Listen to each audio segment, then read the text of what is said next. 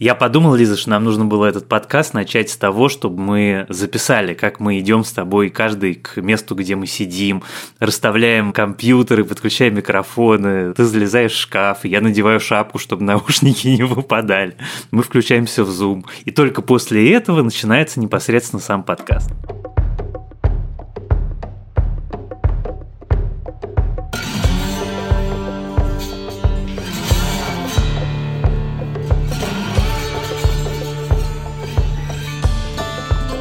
Всем привет! С вами подкаст в предыдущих сериях, и мы его ведущие, главный редактор кинопоиска Лиза Сурганова и автор канала «Запасаемся попкорном» Иван Филиппов. И сегодня мы обсуждаем сериал, который вышел недавно на HBO Max, и он называется «Сцены из супружеской жизни».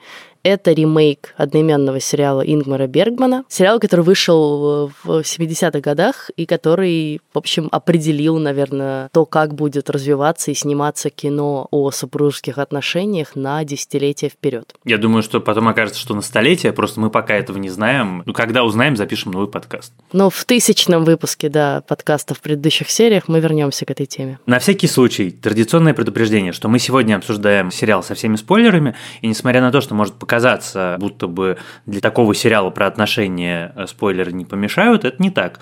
Если проспойлерить себе сцены супружеской жизни, и если вы так же, как и мы, к сожалению, или, может быть, даже к стыду своему, не смотрели оригинального Бергмана, то, в общем, это попортит удовольствие, поэтому не делайте так, пожалуйста. Если вы еще не посмотрели, посмотрите сначала, а потом давайте обсудим. Да, ну и я напоминаю тоже традиционно, что в России сериал можно посмотреть в Амедиатеке и на Кинопоиске по нашей с ними совместной подписке. Ну что ж, а теперь к обсуждению, собственно, самого сериала. Я хотела сказать, что я получила от него, конечно, большое удовольствие, и давно, мне кажется, мы такого не обсуждали, потому что, ну, понятно, что сейчас больше цепляют глаз сериалы с так называемым high-concept ом, да, то есть с какой-то необычной идеей, с каким-то твистом, которую можно легко продать, да, ну, вот Локи, яркий пример, или WandaVision, или даже Тед Лассо. А здесь сериал, в котором как бы нет никакого, собственно, особенного high-concept а, кроме того, что это сериал о постепенно разваливающемся браке и отношениях, которые продолжаются за пределами этого брака, любви, которая продолжается за пределами этого брака. И, в общем, это такое медленное, тягучее, разговорное, практически фестивальное кино. И, в общем, я не случайно говорю фестивальное, потому что первые серии были показаны в этом году на на Венецианском кинофестивале. И если вы вдруг пропустили великолепное видео, как Оскар Айзек и Джессика Честейн идут по красной дорожке, и как Айзек нежно целует э, Честейн в приплечье, наверное, так можно назвать. В общем, посмотрите его, оно того стоит. Это просто удивительная какая-то химия между актерами, между двумя людьми. И, конечно, во многом благодаря этой химии этот сериал так тебя и захватывает.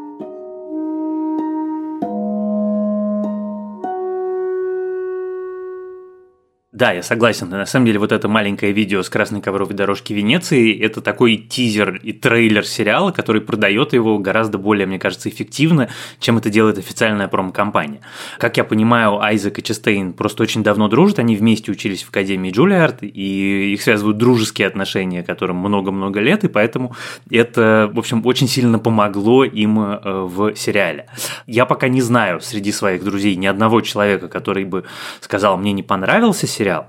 Но есть одна вещь, которая делит людей на два лагеря. Это прием, который придумал режиссер и автор сценария Хагай Леви, с тем, как мы входим в каждую серию. Что мы начинаем на съемочной площадке, где нам показывают, что это все-таки съемки. И есть люди, которым это агрессивно не нравится, а есть люди типа меня, которым это нравится страшно, потому что я не могу просто облечь в слова. Даже вот все мои обычные эпитеты, которые я привычно в подкасте употребляю, мне кажется, не перенесут, потому что для меня это магия, вот абсолютная магия, что ты видишь, как человек идет по площадке, вот особенно во второй серии это видно, как Айзек, вот он выпил кофе, вот он отдал стаканчик помощнику, вот он остановился в своей э, спальне, и вдруг ты не чувствуешь шов, ты не видишь шов, ты не понимаешь, где начинается как бы волшебство кино, потому что не видишь этой границы. Это меня захватило невероятно. Я потом прочитал, что Хагай Леви придумал эту штуку уже на съемочной площадке, этого не было прописано в сценарии, и идея была в том, чтобы показать универсальность этой истории, что это не конкретно, вот мы сейчас вам покажем вот эту вот пару из этого города Бостона, и только с ними эта история могла случиться, а он как бы вот так, давая героям и актерам разгон, он хотел, чтобы зритель понял, что история абсолютно универсальна.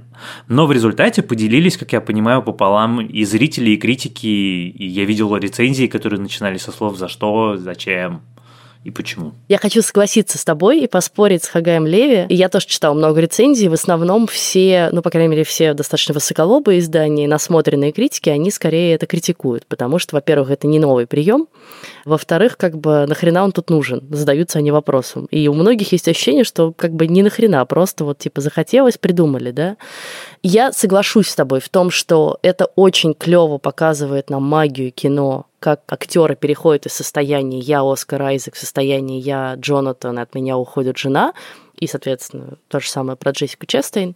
И, конечно, для людей, которые любят кино, для людей, которые интересуются кино, им интересно не только то, что происходит в кадре, но и за кадром, а таких киноманов много, это очень крутой как бы, процесс, очень классный способ заглянуть за кулисы и узнать, как оно снималось, особенно учитывая, что это снималось прошлой зимой, в разгар пандемии в Нью-Йорке, то есть все в масках, и там очень трогательно читала историю про то, что когда они закончили все это снимать, э, Хагай Леви сказал, ну теперь давайте мы сядем в кружок, и дальше по очереди они выходили в центр этого круга на достаточном расстоянии друг от друга, снимали маску, и все страшно радовались, потому что наконец-то они этого человека впервые за много месяцев увидели без маски. И в этом есть, конечно, своя трогательность. Но с точки зрения художественного решения я абсолютно не согласна с Леви, и мне кажется, что он создал, наоборот, совершенно обратную ситуацию. Потому что, ну, прости, пожалуйста, но это очень странно считать, что если ты не показал зрителю, что это кино, алло, ребята, это не настоящее, мы тут снимаем, это актеры, их зовут так-то, у них есть кофе в стаканчиках, маски и так далее, то как бы зритель не может отождествить себя с героями. Ну, прости, пожалуйста, ну что за чушь? Я себя прекрасно отождествляю с героями хороших драм. И неважно, это фэнтези-драма, как в «Игре престолов», да, или это историческая драма. Вот сейчас смотрела великолепный фильм Ридли Скотта «Последняя дуэль», и ты чувствуешь прекрасно все, что чувствует героиня, несмотря на то, что действие происходит там в 15 веке в средневековой Франции ну, как бы мы достаточно искушенные уже зрители, чтобы понимать и абстрагироваться от того, что это кино, и все равно ассоциировать себя с персонажем. И мне кажется, что вот этот прием производит ровно обратное впечатление. Тебе как бы все время говорят, ребята, это не по-настоящему, ничего так плохо не бывает, это просто мы вам показали, ну, вот такая зарисовочка. Слушай, ты знаешь, я с одной стороны с тобой согласен, что абсолютно не нужен этот прием для того, чтобы ты так почувствовал, как сказать, универсальность этой истории и примерил ее на себя, но, повторюсь, мне было просто абсолютно в кайф, потому что гениальный оператор Андрей Парех и потрясающие актеры сделали все, чтобы вот этот переход, этот момент был абсолютно магическим. И мне это очень нравилось. И оно мне продолжает на самом деле нравиться. Поехали. Ладно. Давай. Дверь закрывать? Давайте-ка все по местам. Пишем, ребята. Хлопушечку. Давай. Пишем. И начали. Мне кажется, мы могли бы сделать отдельный подкаст, который посвящен только всяким особенностям, там, я не знаю, отличиям, каким-то нашим тайным знаниям, которые мы почерпнули, готовясь к подкасту, я не знаю, тем, что прием Леви наиболее известно использован был в начале фильма «Женщина французского лейтенанта», когда Мэрил Стрип идет по площадке и вдруг, значит, входит в пространство фильма, и опять-таки это совершенно незаметно и очень эффектно.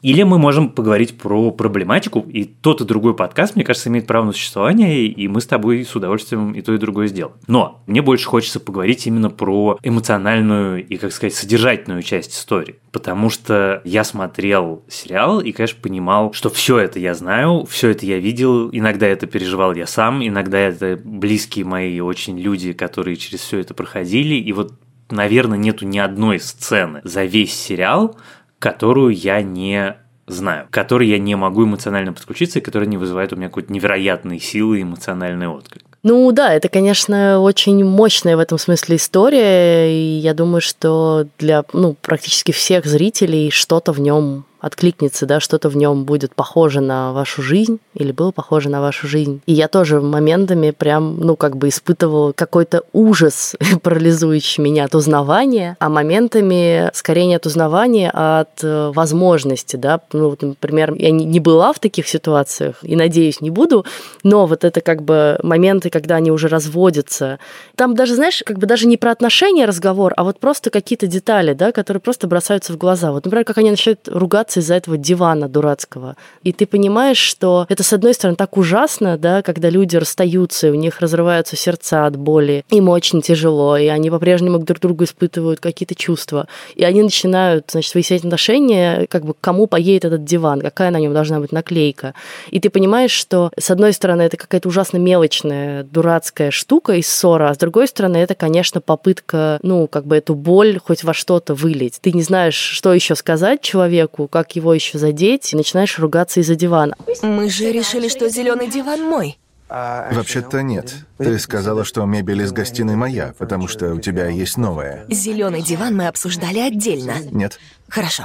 А ты хочешь обсудить? В смысле, официально? Зачем? Это просто мебель. А вторая такая штука, которая меня прям цепанула совсем, это когда Мира, героиня Джейски Честейн, и звонит дочка, и дочка явно хочет к папе, а ночует она у нее сегодня, и она ей начинает объяснять, что вот, ну сегодня же вторник, по вторникам ты у меня.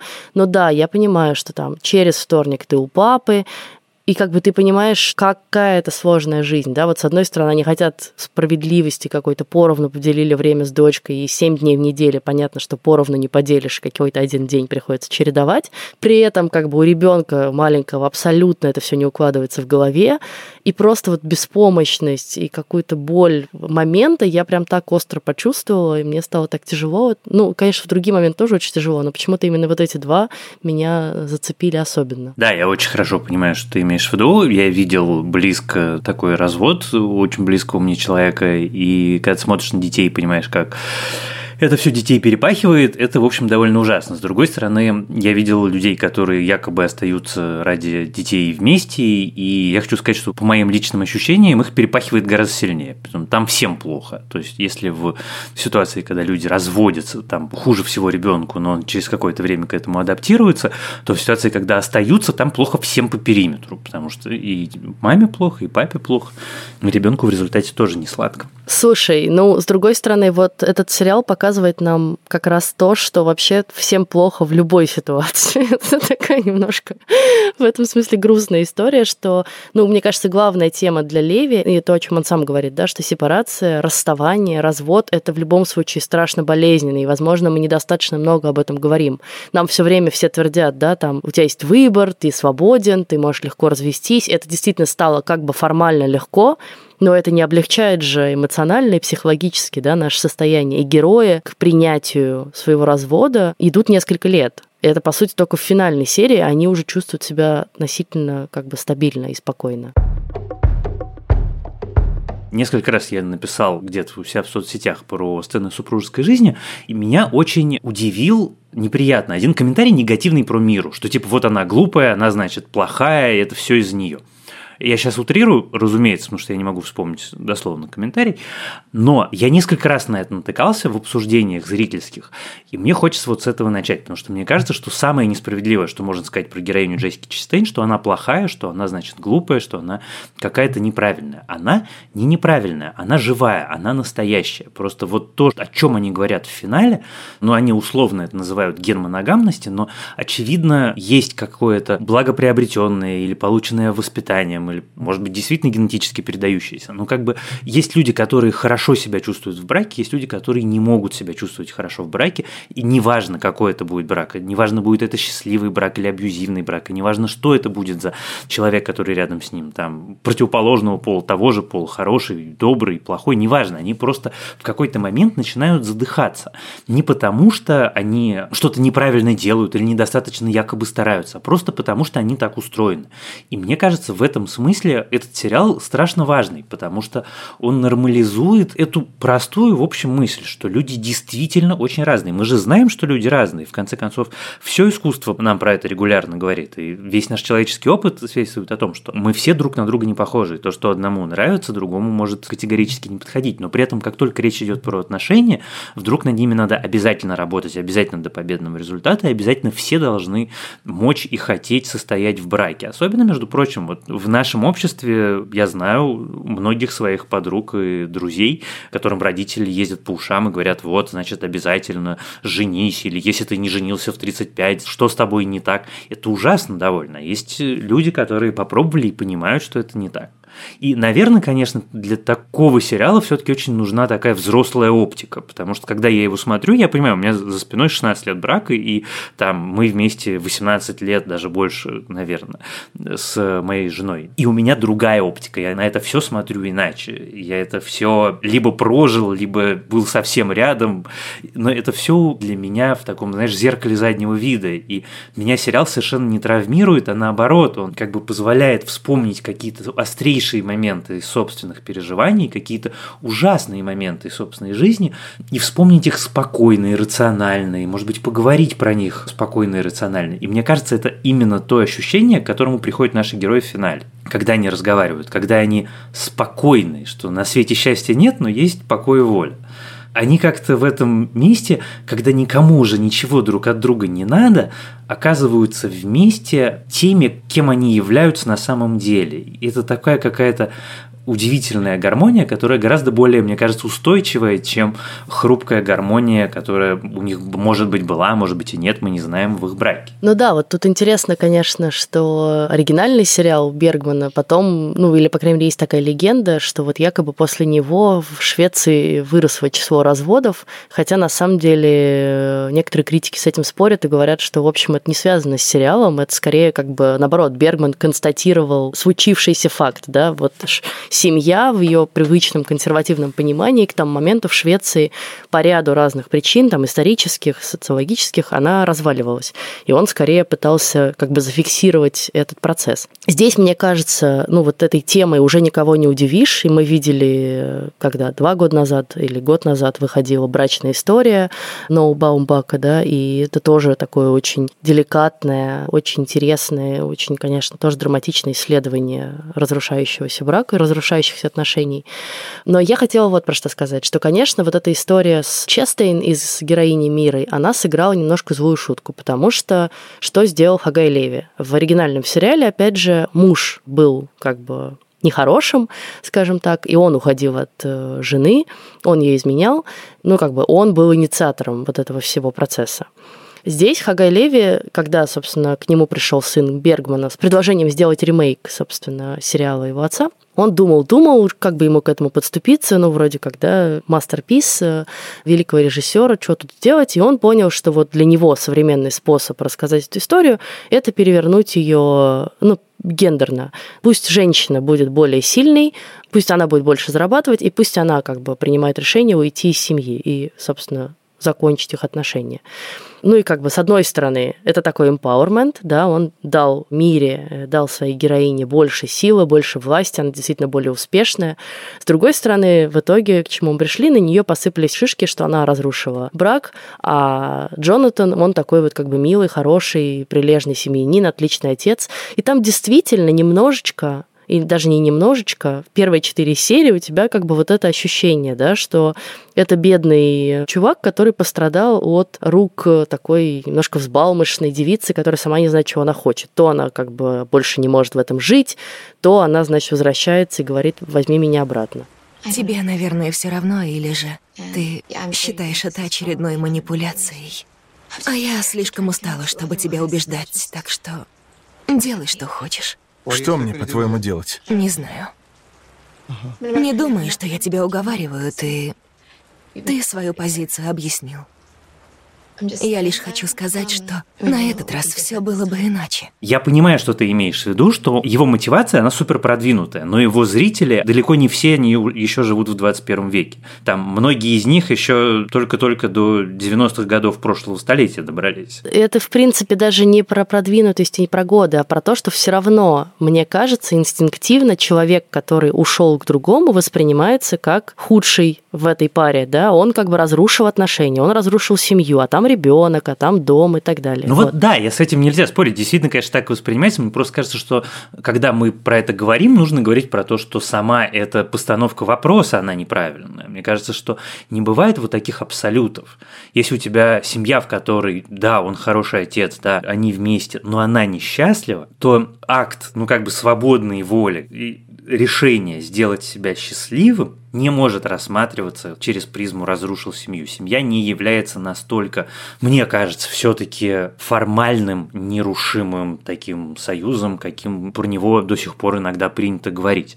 Потому что все-таки, вот и мы про это тоже с тобой же, мне кажется, очень много говорим, что современный мир, он говорит о том, что семья – это не обязательно формальный брак, что семья – это не обязательно вообще сексуальные отношения, там в паспорте или что-то еще, что семья – это шире, это просто место, где тебе хорошо. Может быть, семья из двух человек, из отца и э, дочки, может быть, семья, в которой у мамы другие отношения, но они все равно себя чувствуют семьей. Это, ну, как бы вот разнообразие таких жизненных комбинаций, это то, что мне кажется очень важным таким достижением современного общества. Проблема-то в том, что все равно, конечно, зритель смотрит, и очень сложно менять эту оптику, настраивать ее, как ты говоришь, да, и переключаться. Но я вот хотела сказать, что мне кажется, он в этом смысле как раз очень хорошо написан, потому что ты в какой-то момент увлекаешься вот этими эмоциональными как бы горками, и вторая и четвертая серия, конечно, очень тяжелые по восприятию, максимальной концентрацией накала страстей.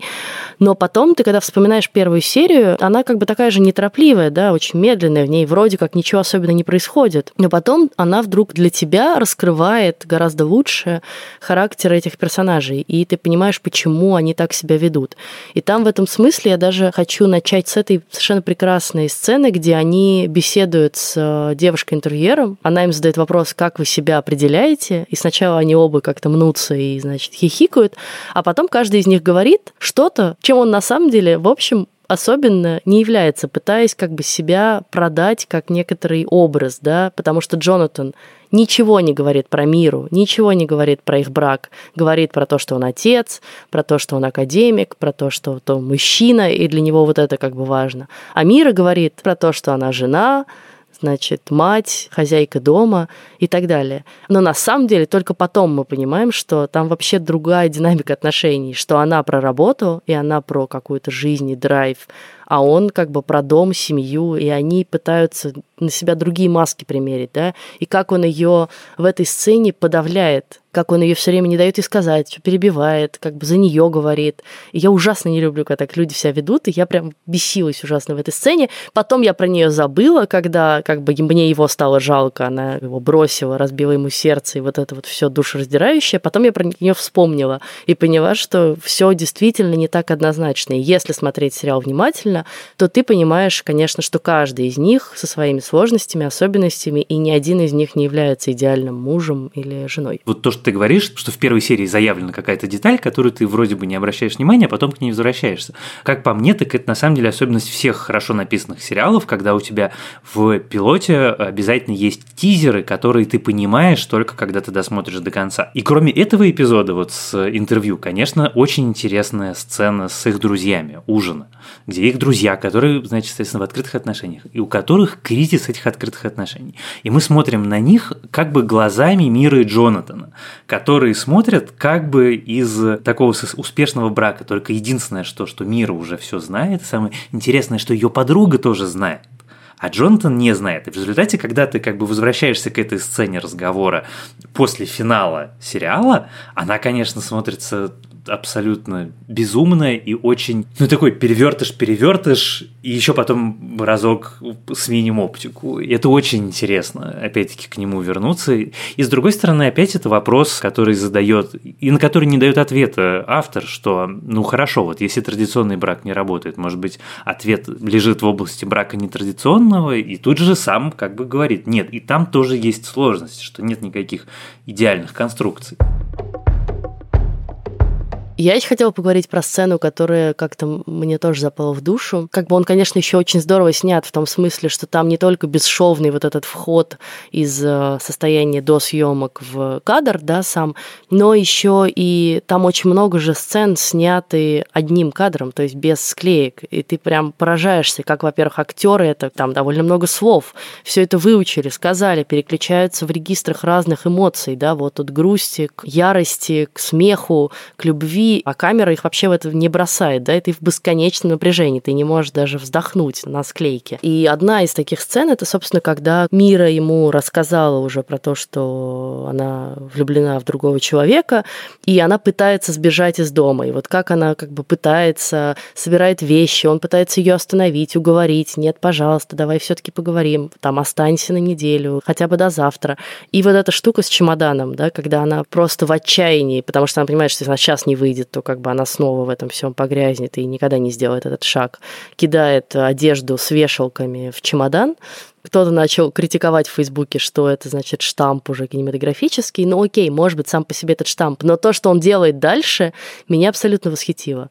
Что он ее прогоняет, берет ее чемодан, который не закрылся, естественно, из-за этого, снимает одежду с вешалок, аккуратно все это складывает. И это, с одной стороны, и акт заботы и любви о ней, а с другой стороны, вот это подавление, да, вот то, что мы видели в этой сцене интервью, что я сейчас за тебя скажу, я за тебя как бы это сделаю. И это вот такой пассивная агрессия немножечко. Да, да а мне показалось, что это вот, я с первой частью согласен, а второй мне показалось, что это не про подавление, а про OCD, что у него такой obsessive compulsive, что ему важно, ну, что это не тоже, закрывается. Да. Я еще увидела в этом, знаешь, такой способ как бы, ну, отвлечься. Вот у тебя хаос случился в жизни, а ты пытаешься как-то хоть что-то систематизировать. Сейчас я просто свожу одежду, просто чтобы не думать об ужасе, который со мной происходит. Слушай, мне кажется, что критиковать такие сцены может только человек, который никогда в реальной жизни в них не оказывался. Поскольку если ты когда-то там был по ту сторону, то ты, в общем, не будешь про штамп поговорить, потому что тебе действительно нужно сложить что-то куда-то, и тебе действительно нужно это сделать. И вообще меня очень злит и раздражает вот такое формальное отношение к кинематографическим произведениям, потому что все, что мы видим, это повторение всего, что мы уже видели. И вопрос в том, насколько искусно это сделано и как это сделано. Если ты в моменте не реагируешь, а я в моменте даже не обратил внимания, я был весь с ними, я вот сидел и упаковывал этот чемодан и слышал, как она в другой комнате что-то делает, то потом вот так вот свысока говорить, ах, чемодан это штамп, это как-то, ну, гаденько. Я совершенно стою согласен про склейки и про операторскую работу, и это имя, которое, конечно, люди, знакомые с сериалом, мне кажется, должны знать, оператор Андрей Парех, потому что он уже не только оператор, но и режиссер. Он в прошлом году выиграл Эми как режиссер Succession. Он снимал Succession, он снимал Хранителей для HBO, он выдающийся абсолютно оператор и режиссер, и его работа в сценах супружеской жизни – это, конечно, триумф абсолютный. Ты упиваешься просто каждым кадром. Но ты знаешь, что круто? Как потом эта сцена рифмуется с другой сценой, когда она отказывается подписывать бумаги о разводе. И они в той же самой прихожей. Вот эта обратная история, где она в этот раз защищается, а он нападает. И это так, конечно, снято круто. И опять-таки, на самом деле, вот я к этой сцене эмоционально подключился, повторюсь, очень многие истории из этого сериала, конечно, мне очень знакомы, и я, наверное, благодарен тому, что я сейчас не ловлю флешбеки, а могу как-то спокойно про это разговаривать и спокойно об этом думать. Но я восхищаюсь точностью, как это написано, как это сыграно, как это абсолютно точно передано, как ты чувствуешь вот жизнь в каждой сцене. Нет ничего искусственного, нет ничего, где бы ты мог, ну, как бы выключиться и сказать, нет, так не бывает. Черт, бывает, конечно, все бывает, и с тобой будет. Я испытала довольно странное и интересное чувство здесь, потому что, с одной стороны, это сериал, в котором очень важны слова, диалоги, их там очень много, это прям разговорный, разговорный сериал. С другой стороны, я вот сейчас поймалась на мысли, что я, в общем, этих диалогов не очень-то и помню, что там в них конкретно говорится. Но я очень хорошо запомнила вот это эмоциональное состояние в каждой из этих серий и сцен, как ты переходишь из одного состояния в другое вместе с героями. И вот это, наверное, важно, что ты запоминаешь не красивую сказанную фразу, да, а ты настолько в это вжился, что ты просто помнишь, как ты себя в этот момент чувствовал, как ты сопереживал героям. Ну и, конечно, вот эта сцена, где они уже от отчаяния начинают друг друга колотить, с одной стороны, конечно, страшно жутко, с другой стороны, в общем, очень реалистично. И ты понимаешь, что это вообще не про домашнее насилие, а это вот, да, про то, что ты как бы столько разных разрывающих тебя чувств испытываешь человеку, что, с одной стороны, ты как бы и хочешь, чтобы он остался, готов для этого сделать все, что угодно. С другой стороны, ты страшно зол на него за то, сколько он боли тебе причинил, и уже никак иначе не можешь ее выразить. Ты не можешь сделать такое заявление и уйти. В другой раз. Нет, нет, мы договорим сейчас. Это слишком важно для всех нас и для Эйвы тоже. Все. Подожди. Подожди. Ключ отдай. Нет, подожди, пожалуйста, одну минуту. Давай поговорим хоть немного. Чего ты? Отдай. Нет! Отдай ключ. Мира, хватит. Стой! Отдай ключ. Нет! Чем для меня тоже мастерство сценария рассказывания истории здесь, это в том, что при том, что повествование здесь скачет, да, иногда между сериями проходит там немного времени, иногда там месяц, иногда год, иногда несколько лет, и тебе никто не пишет там титром, знаешь, как раньше, так типа прошло столько-то лет, да, происходит вот это, такой как бы экспозицию задали. Нет, и ты даже сначала, въезжая в серию, ты не всегда сразу сможешь ориентироваться, а что в каком они сейчас состоянии, да, потому что они же все время как бы их меняют. И вот, например, четвертая серия, которая начинается со сбора вещей, ты можешь ее очень по-разному воспринять. Ты можешь подумать, а может, они вместе куда-то переезжают, может, они в итоге все-таки решили в Лондон ехать, да, как она предлагала, и может, они снова вместе. И вот ты каждый раз въезжаешь в серию с таким как бы чистым сознанием и должен по обрывкам фраз, по взглядам, по тому, как они себя ведут, догадаться, а в каком они сейчас состоянии, в каких они отношениях друг с другом, где ребенок, где этот поле, какие отношения у нее с ним сейчас. Вот, и что, собственно, происходит. И вот это, конечно, очень круто. Ты знаешь, да, и над всем этим гениальная музыка Евгения Гальперина, который, в общем, очень должен быть хорошо нам знаком по сериалам. Он делал музыку в «Отыграть назад», он делал музыку к фильму «Нелюбовь» Андрея Звягинцева, он делал музыку к фильму «Дылда» Кантимира Балагова, и его музыка к сценам супружеской жизни, мне кажется, это высшее достижение. Это невероятно круто.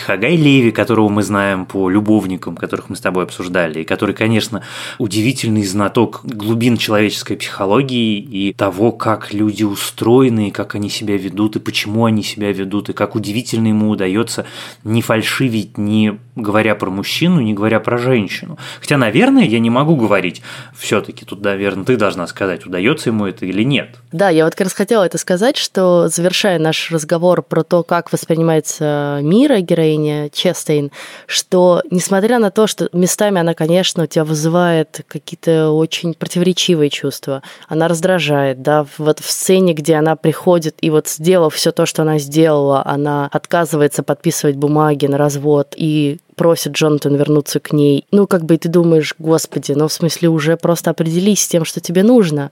Но в итоге я понимаю, что я очень хорошо могу себя с ней соотнести, что я на самом деле понимаю в итоге все, что она делала, почему она это делала, как она себя в этом чувствовала, как она себя чувствовала потом. И это, конечно, может тебя раздражать со стороны, но потом ты думаешь, блин, ну как бы это все очень знакомо.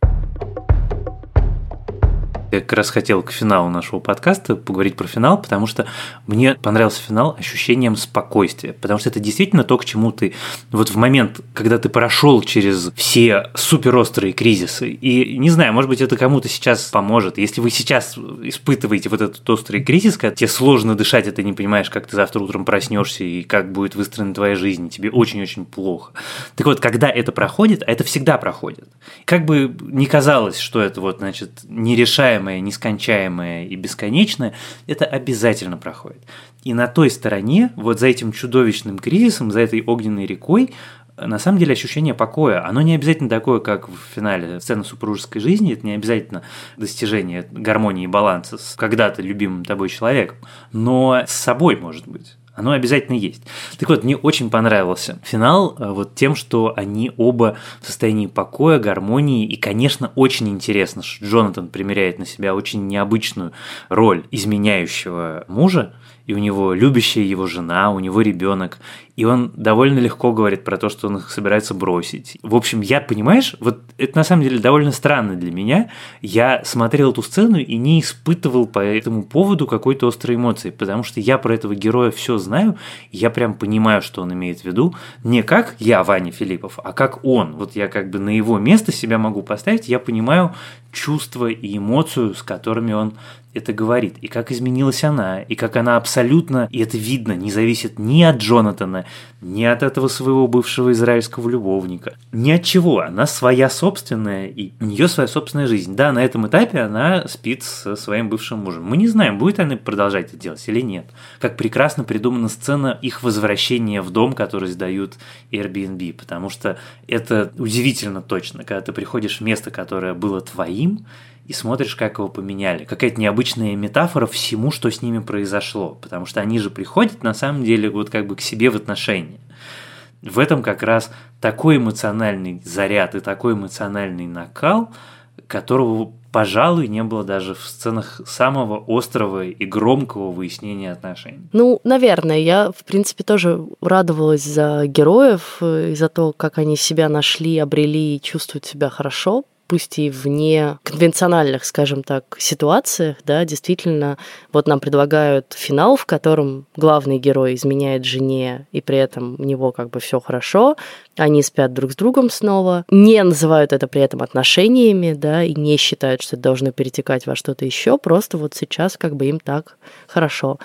Но, конечно, само по себе просто по-человечески решение арендовать свой бывший дом, в котором с тобой столько всего произошло, из которого ты ушел в такой ужасной ситуации, в которой они из него уходили, я не знаю, это прям... И главное, что им же плохо потом, на самом деле, там становится. Они же как бы сами говорят, ну, по крайней мере, Джонатан говорит, зачем я это сделал? Я бы так, конечно, не решилась никогда в жизни сделать. Мне кажется, это прям самого себя резать ножом по сердцу. Зачем? Ну да, ну потому что гештальты сами себя не закроют. Это же я понимаю твою эмоцию, и я понимаю их эмоцию, но мне кажется, что это была очень нужная сцена, это была очень нужная эмоция. Это вот именно так и нужно, потому что это состояние покоя ценно только если ты действительно помнишь и осознаешь, какую цену ты за него заплатил. И тогда ты понимаешь, почему это важно. И тогда ты понимаешь, как ты изменился, и как изменился человек, которого ты любишь. И тогда вот это становится опытом настоящим, человеческим, который станет кирпичиком для строительства чего-то в будущем важного и нужного. Предлагаю здесь остановиться, потому что, конечно, про это можно говорить еще очень долго, и мы еще не все обсудили, и не все прекрасные сцены и диалоги,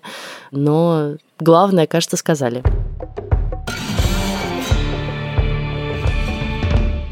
А в следующий раз мы с Лизой обсудим замечательный, очень староумный, обаятельный сериал, который называется «Убийство в одном здании». Я ждал момента, когда я смогу произнести эту фразу, и я наконец ее произнесу. Мы, подкаст про сериалы, будем обсуждать сериал про подкаст.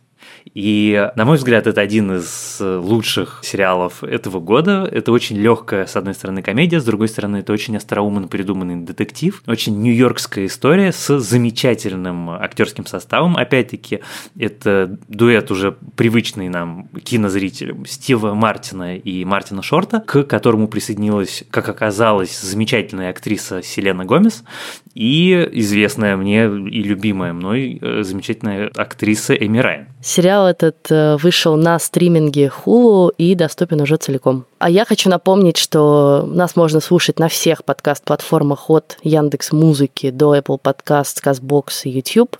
Пишите нам, пожалуйста, отзывы, мы их внимательно читаем. Спасибо, что так много пришло отзывов после нашего обсуждения игры в кальмара, которая, честно говоря, с тех пор уже немножечко поднадоела, потому что она просто изо всех льется на нас щелей. Ставьте нам оценки в Apple Podcast, ставьте нам сердечки в Яндекс Музыке, пишите о нас в соцсетях, а еще присоединяйтесь к нашей группе в Фейсбуке, она тоже называется в предыдущих сериях. А еще можно писать нам письма на почту подкаст собакакинопоиск.ру. Как вы знаете, мы их читаем, а самые любопытные и трогательные иногда зачитываем вслух в подкасте. И нам просто, в принципе, очень важно то, что вы пишете нам про наш подкаст, потому что ну, вот это ощущение того, что ты что-то делаешь не зря, оно все-таки для людей, даже если это ведущие подкастов, очень важно. С вами были Иван Филиппов и Лиза Сурганова. А помогали нам в записи этого подкаста продюсер Женя Молодцова, вернувшаяся к нам на один выпуск, и звукорежиссер Лера Кусто. Пока. Пока.